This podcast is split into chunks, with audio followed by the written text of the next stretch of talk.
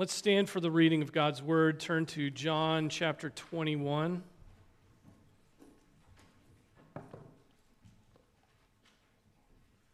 At verse 18. And we'll read to the end of the gospel. This is the word of the Lord. It is eternally true. Truly, truly, I say to you, when you were younger, you used to gird yourself and walk wherever you wished, but when you grow old, you will stretch out your hands, and someone else will gird you and bring you where you do not wish to go. Now, this he said, signifying by what kind of death he would glorify God. And when he had spoken this, he said to him, Follow me. Peter, turning around, saw the disciple whom Jesus loved following them the one who also had leaned back on his bosom at the supper and said, Lord, who is the one who betrays you? So Peter, seeing him, said to Jesus, Lord, what about this man? And Jesus said to him, If I want him to remain until I come, what is that to you? You follow me. Therefore, the saying went out among the brethren that that disciple would not die. Yet Jesus did not say to him that he would not die but only if I want him to remain until I come. What is that to you?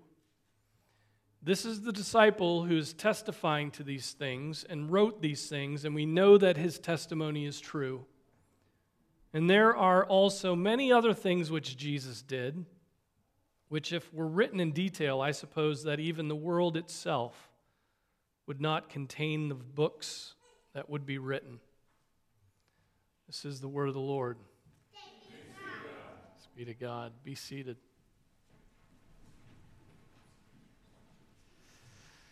So we've made it to the end of John's gospel. Uh, the focus here at the end, and it's, I'll just let you know, it was two and a half years. So, relatively swift pace. Luke took longer, but it is longer. So, two and a half years, and here we are at the end of this glorious, I mean, glorious gospel. Um, the focus here at the end continues to be on the Apostle Peter and his restoration. Right here at the end, this, this sort of epilogue to the whole book is focused on the Apostle Peter. Last week, we contemplated those those, I was going to say awful, but I'll say difficult diagnostic questions that Jesus gave to Peter Peter, do you love me? And one of the points I made, you may remember, is that Peter and the other apostles would need to halt the comparisons that they were apt to make between themselves, right? Peter had said that he would never fall away. And the apostles in the upper room, what did they argue about?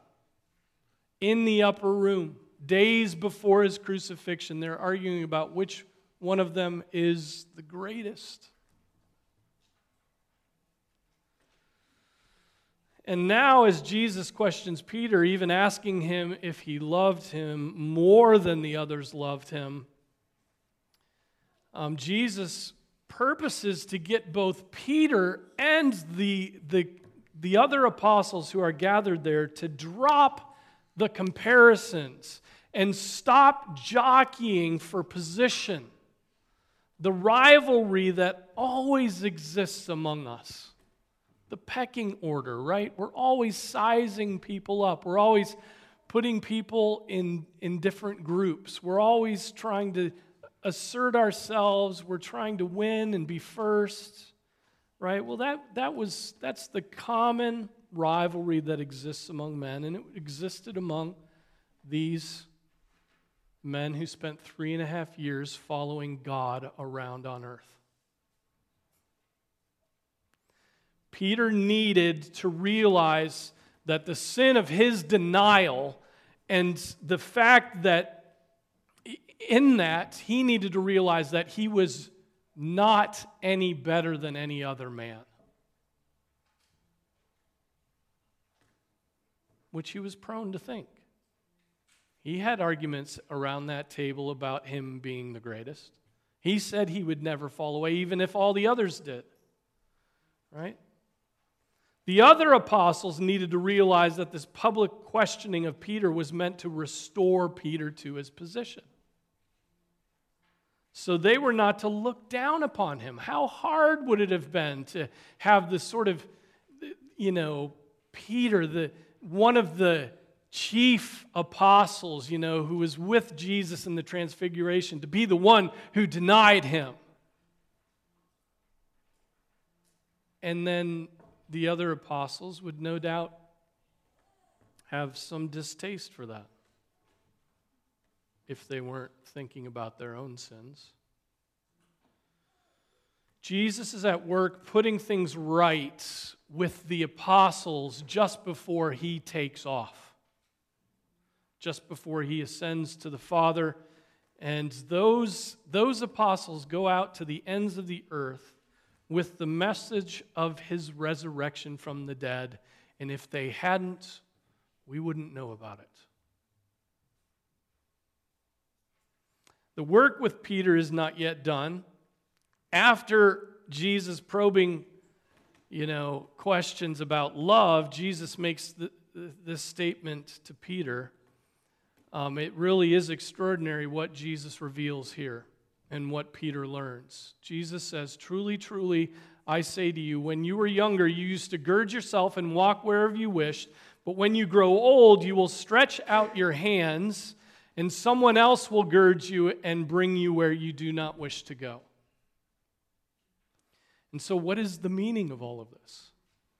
Well, it's, it's an obscure statement until we get to the next verse, which explains it all, right?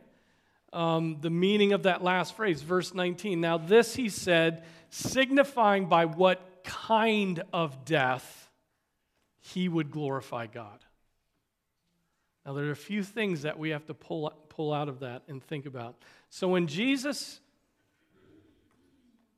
says that you used to, says to Peter, you used to gird yourself and walk wherever you wished, he's describing the freedom that Peter had earlier in his life. He's just describing that he could decide what he was going to wear, decide where he was going to go. He had relative freedom of movement. He could do what he wanted. He could determine these, these little things. He could go, you know, anywhere. But later on, sometime in the future, that would no longer be the case. He would lose that freedom, and someone would force him to stretch out his hands. Right? Determine his clothing or lack thereof, and force him to go where he didn't want to go. All of which is undoubtedly reference to the loss of freedom and the life that accompanies the death of a martyr. And the stretching out of the hands is clearly a description of the kind of death. This is going to be death by crucifixion. He's going to be He's going to be killed just as Jesus was killed, the kind of death he would experience. Jesus is telling Peter how he is going to die, that he will lose his freedom and be crucified.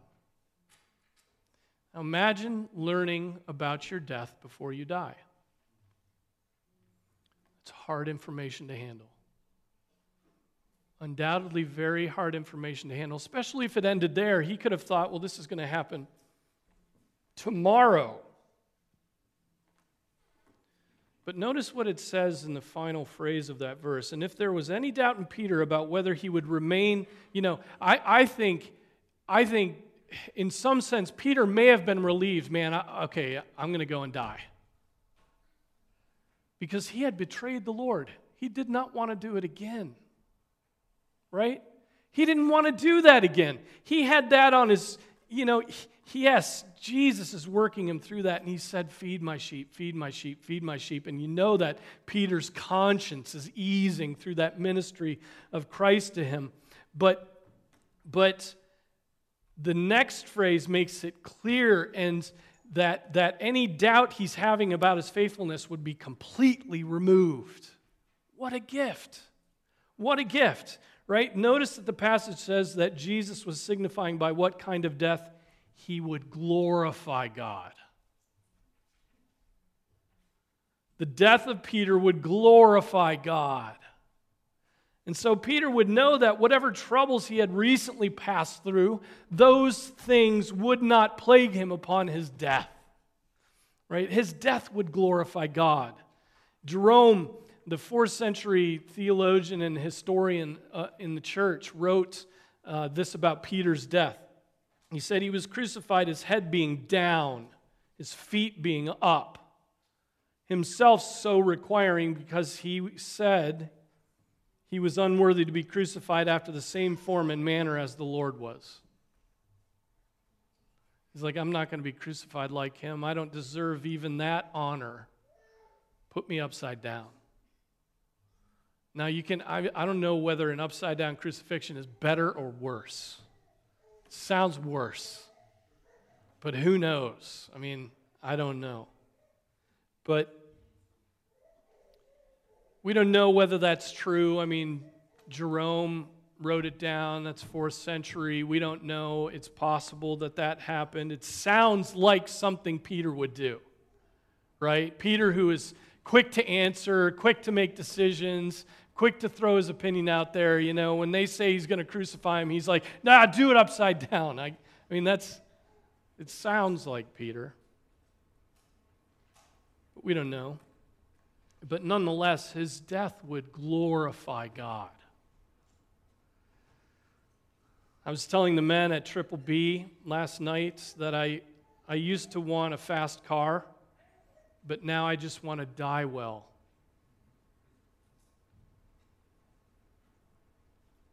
I just want, if the, if the, you know, if I don't go down in a plane, which is likely to happen, um,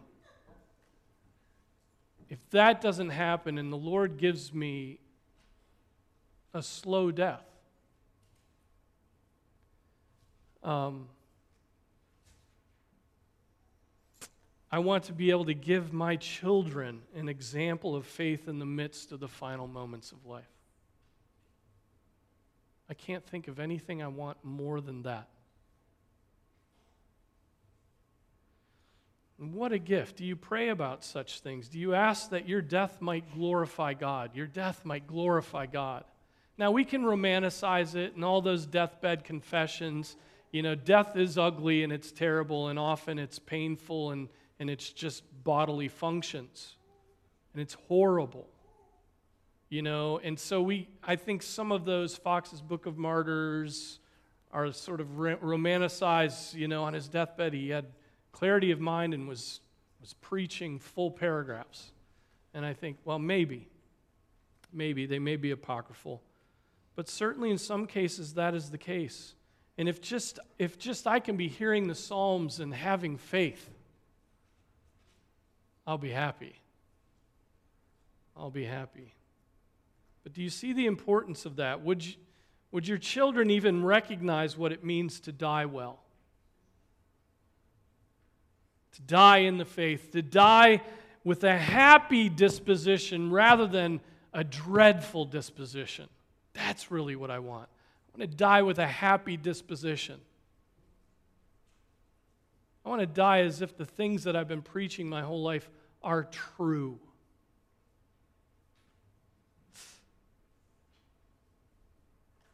I want to die with the content of my faith actually filling my mind and not fantasizing about all the sinful things I've allowed my mind to dwell on. And we ought to pray about such things and then live in such a way that when we are about to cross from this life to the next, that our minds are fully set upon our Lord Jesus Christ.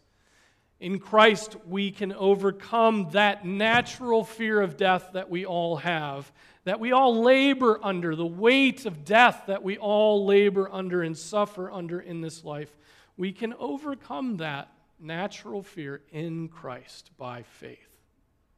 It's one of the sweetest gifts that Jesus gives to us in this life. We can also learn from this, from Jesus' words to Peter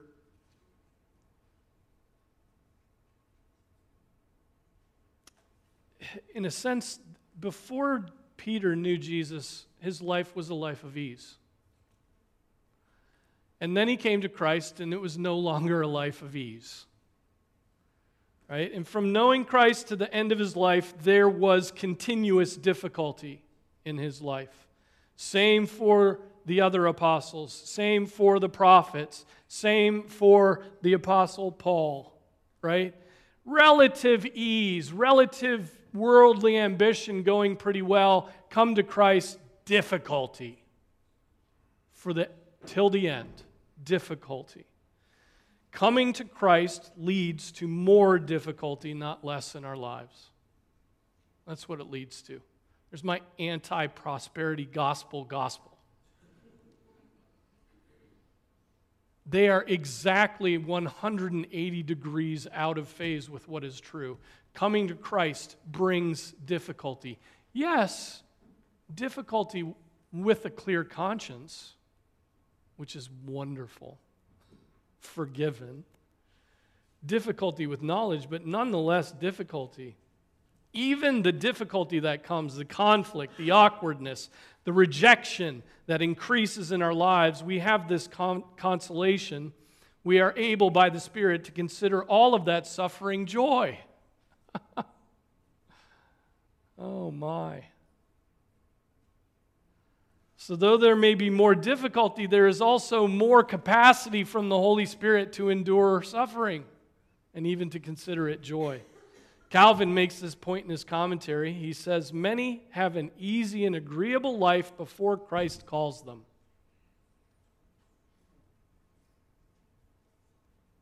But as soon as they have made profession of his name and have been received as his disciples, or at least sometime afterwards, they are led to distressing struggles to a troublesome life, to great dangers, and sometimes to death itself. This condition, though hard, must be patiently endured. Yet the Lord moderates the cross by which he is pleased to try his servants, so that he spares them a little while until their strength has come to maturity. For he knows well their weakness, and beyond the measure of it, he does not press them. Now, notice, so there's that. Notice then what Jesus says to Peter. After all of that, what does Jesus say to Peter? Follow me. Follow me. And you can see him saying, Peter, getting his eyes, right? Peter, follow me. Follow me, though you are going to die for me. Follow me, though you will lose everything in this life or everything that a worldling thinks is worth anything. You're going to lose it, but you'll gain it in the next. Follow me, though you will be thought of as a fool. Follow me, Jesus says to Peter, though you will die even a violent death. This is not the first time Peter had heard these words from Jesus. In fact, those words, follow me, are the first words Peter had heard from Jesus three years earlier. His whole life in this gospel is bookended by those two words, follow me. Mark, as he was going by, along by the Sea of Galilee, he saw Simon and Andrew. Simon is Peter, the brother of Simon, casting a net in the sea for they were fishermen, and Jesus said to them, Follow me, and I will make you fishers of men. Immediately they left their nets and followed him. So, follow me, said Christ to Peter when they first met. And now, after they had lived together for three years, even and especially after Peter had denied Christ and sinned against him, he says it again to him Follow me. And that call would be the call that was upon Peter's life when his hands were stretched upon his cross. Follow me. His life was to be one characterized by following the Lord Jesus Christ. the incarnate Son of God who gave his life as a ransom for many. Is that the call of your life? Is that the call of your life? Jesus says, Follow me. He says that to all of us, right? But there are other things that are saying, Follow, right? There are other things in your life vying for Christ to, to shut Christ out, right? Follow me, says money. Follow me, says worldly ambition. Follow me, says vanity.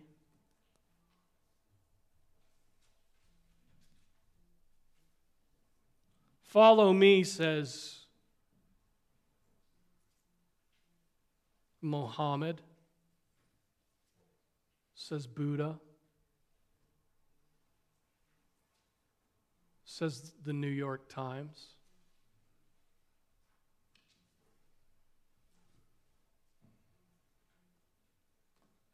Do you follow Christ? Do you follow Christ? Silly, silly little question, right? It's like, what would Jesus do? Do you follow Christ? Is that the verb you would use to describe your relationship to Christ? I follow him. There are other verbs we could probably put in there that might more closely define our relationship to Jesus. It's not so much following, but as like, I listen to him occasionally. I am half devoted to, to Jesus.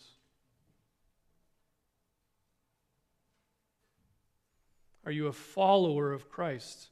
Faith and belief and trust are at the core of the Christian life in Christ, right? Faith and belief and trust. It is our faith that justifies. But there are many who claim to have some kind of faith, perhaps the faith that the demons have, as described in the book of James, but refuse to follow Christ. They say they have faith, but they won't follow Christ. They understand Jesus maybe to be their ticket to heaven, but they refuse to imitate him out of embarrassment. They refuse to imitate him out of rejection, fear of rejection. They refuse to follow him. They refuse to live as he lived, to see him as an example of holiness in this life. They refuse to adhere to his commands, but they've got some sort of faith. But they don't follow. That's the dilemma of cheap grace, right? That's the cheap grace the American church has been selling for the past 200 years.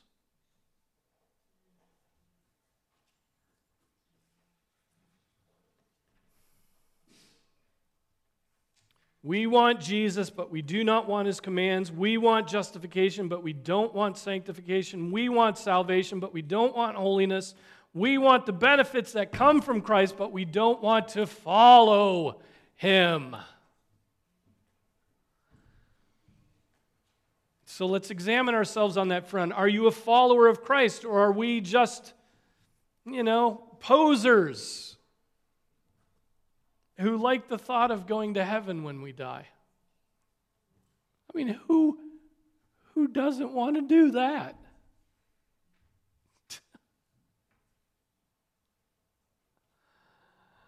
but that's all people think Christianity is. But it's about following Christ. It's our delight to obey King Jesus. Delight. That's the delight of Christians.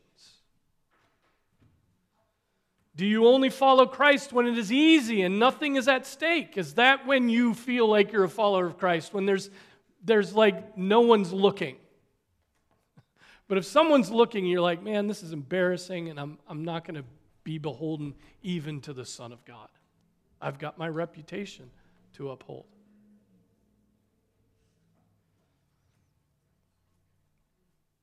When there may be any embarrassment, do you deny Christ just as Peter did? So, are you a follower of Christ? Do you follow him? Do you, do you go as he went? Do you go where he went? Do you say what he says? Do you, do you follow Christ? Then, now Peter, Peter, Peter gets distracted again. Can't we just have this glorious ending to the Gospel of John that's not just like, that's like heaven? Can't we, can't we just get beyond Peter? He gets distracted again. He glances over his shoulder at this moment. He's like, So, you know, what about that guy? You know, he glances over his shoulder, and now that he has heard about his death, he wonders what's going to happen to John. I mean, Jesus told me how I'm dying. I wonder what's going to happen to John, the disciple whom Jesus loves. I mean, that's not why John put that in the gospel. John is actually being modest, he doesn't want to use his own name. But I imagine that is exactly how Peter felt about John. They had just argued about who's the greatest. Peter, turning around, saw the disciple whom Jesus loved following them, the one who had also leaned back on his bosom at the supper and said, Lord, who's the one who betrays you? So Peter, seeing him, said to Jesus, Lord, and what about this man? what about this man? Jesus had told Peter about what was coming for him and that his death would glorify God. Then Jesus had exhorted Peter to follow him, and instead of there being a contemplative resolve from Peter, what is he doing? He's like wondering about what is going to happen to some of the other guys. Instead of focusing on his duty, he's focused on what's going on with others. There's a lesson for us in that, too. Right? That is a common condition for us, isn't it? We look around at others to see how they are acting and forget about what God has commanded us to. Right? Christ addresses us, and our next question is well, what about so and so? What does he have to do? How high does he have to jump? And you just told me to jump five feet, but he should have to jump six feet. Generally, we do this because we'd like to cut ourselves a bit of slack. God has called us to purity, but hey, no one is pure, and so and so seems to be getting away with this and that. So I think I can relax my standards a bit when I compare myself to others. But our standard, rather, is God's holiness.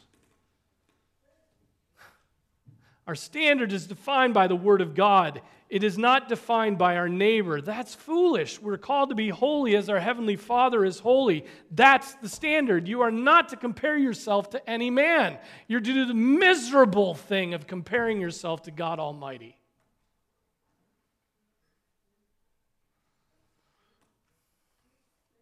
And it's miserable because you'll always be unholy when you compare yourself to the holy God.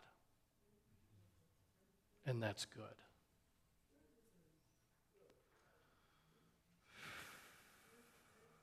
Peter wants to know what is going to happen to John, not content to contemplate the mystery revealed to him. Peter starts making comparison, and Jesus immediately rebukes him, immediately heads him off. So Peter, seeing him, said to Jesus, Lord, and what about this man? And Jesus said to him, If I want him to, uh, this is like parent voice. This is like when your little kid has got his finger in the socket. If I want him to remain until I come, what is that to you? You follow me.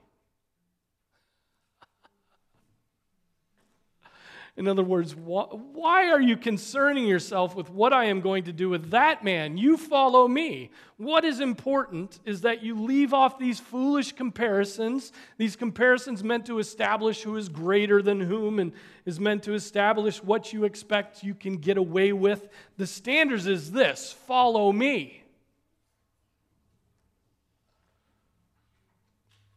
From the statement, if I want him to remain until I come, there started a rumor that John would not die until Jesus returned. But the phrase is explained, and that is not the way that it was meant to be taken. Jesus used the phrase as a way of simply saying that whatever becomes of John, whatever happens to him, you know? Just whatever happens. If he if I decide, you know,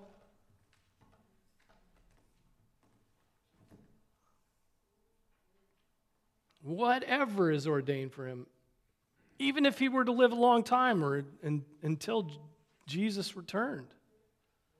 That should not be your concern, Peter. And this is where the gospel ends, except for those two sort of final statements of John saying, I testify, I've seen, I, it's true what I've said. Test me. Go to other eyewitnesses right? And then that final statement just about the glory of, I mean, if, if John were to write down everything that he had seen Jesus do, it would have been volume after volume after volume, right? And, and I think it's using hyperbolic language here. Um, but, but the point is, we have what we need. What was written down is all that we need right? There's so much more, but this is sufficient to convince any man that Jesus lived, died, rose again, was God, and is your only hope of salvation. Now, we've come a long way in the Gospel of John, haven't we? But it is interesting that we have gone, in a sense, from the divine to the profane. We've gone from the opening chapter where the curtains are opened and we gaze on eternity. I mean, John 1 1, right? In the beginning was the Word, and the Word was with God. And the Word was God. He was in the beginning with God. All things came into being through him. And apart from him, nothing came into being that has come into being. In him was life, and the life was the light of men. I mean, that's the opening of John, just these. I mean, you're seeing eternity. Only now to have the eternal word getting into the mud with the short sighted, sinful men who just can't seem to focus on anything but themselves. We've gone from the highest heaven to the mud of the pig pen in the Gospel John. That's how it's gone. It's gone. And that, dear brothers, is the glory of the gospel. That in itself is the glory of the gospel. The Son of God got into the mud. The Son of God got into the mud with his creatures. The Son of God died for his enemies. The eternal Logos, the very origin of wisdom, argued with mere men. The sinless one became sin on our behalf so that we might become the righteousness of God in him. So, this movement from glory to the mundane, from visions into eternity and the Trinity, in the, the sort of Trinitarian complacency, to the incarnate Son of God wrestling with pigs in the mud, is the very glory of Christianity. God has condescended. God has condescended. And we have seen that throughout this gospel and in the very structure of this gospel. Christ Jesus, who, although he existed in the form of God, did not regard equality with God a thing to be grasped, but emptied himself, taking on the form of a slave, being made in the likeness of men, being found in appearance as a man he humbled himself by becoming obedient to the point of death, even death on a cross. And it's like, it's like God comes down from heaven, gets in the pig pen, and then the pigs kill him. It's worse than just getting in the mud. He drowns in the mud.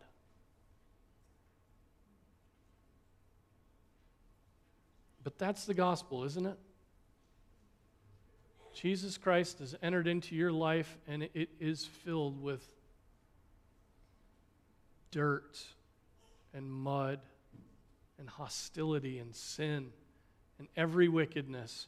and he died for you that you might be glorious and redeemed and purified, washed. That's the glory of the gospel.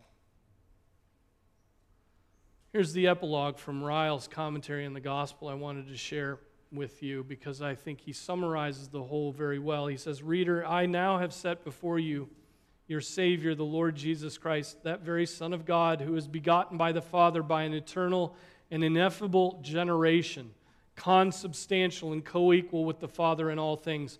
But in these last times, according to prophetical oracles, was incarnate for us, suffered, died, rose again from the dead, and was made King and Lord of all things. This is He who is appointed and given us by God the Father as the fullness of all grace and truth as the Lamb of God who takes away the sin of the world, as the ladder and door of heaven, as the serpent lifted up to render the poison of sin harmless, as the water which refreshes the thirsty, as the bread of life, and as the light of the world, as the redeemer of God's children, as the shepherd and door of the sheep, as the resurrection and the life, as the corn of, wit, of, what, of which springs up much fruit, as the conqueror of the prince of this world, as the truth the way, the truth, and the life, as the true vine, and finally as the redemption, salvation, satisfaction, and righteousness of all the faithful in the world throughout all ages. Let us therefore pray, God the Father, that being taught his gospel, we may know him that is true and believe in him in whom alone is salvation. And that believing we may feel God living in us in this world and in the world to come may enjoy his eternal and most blessed fellowship. Amen and amen. The incarnate Son of God got in the mud for you. Do you believe? Are you his follower? Then you will know eternal peace. Amen. Amen. Let's pray. Lord, thank you for Jesus. Thank you for redemption. Thank you for forgiveness. Thank you, Father, for reconciliation. Thank you, Father, for Jesus' perfect humility. Thank you, Father, for his kindness to us and the fact that He is mindful that we are just dust. Thank you for heaven. Thank you for a redeemed earth upon which we will eternally worship you. And those here today who are wavering, who don't know whether Jesus is the way, the truth, and the life, I pray that your Holy Spirit would overpower their weak doubt. Pray in Jesus' name. Amen.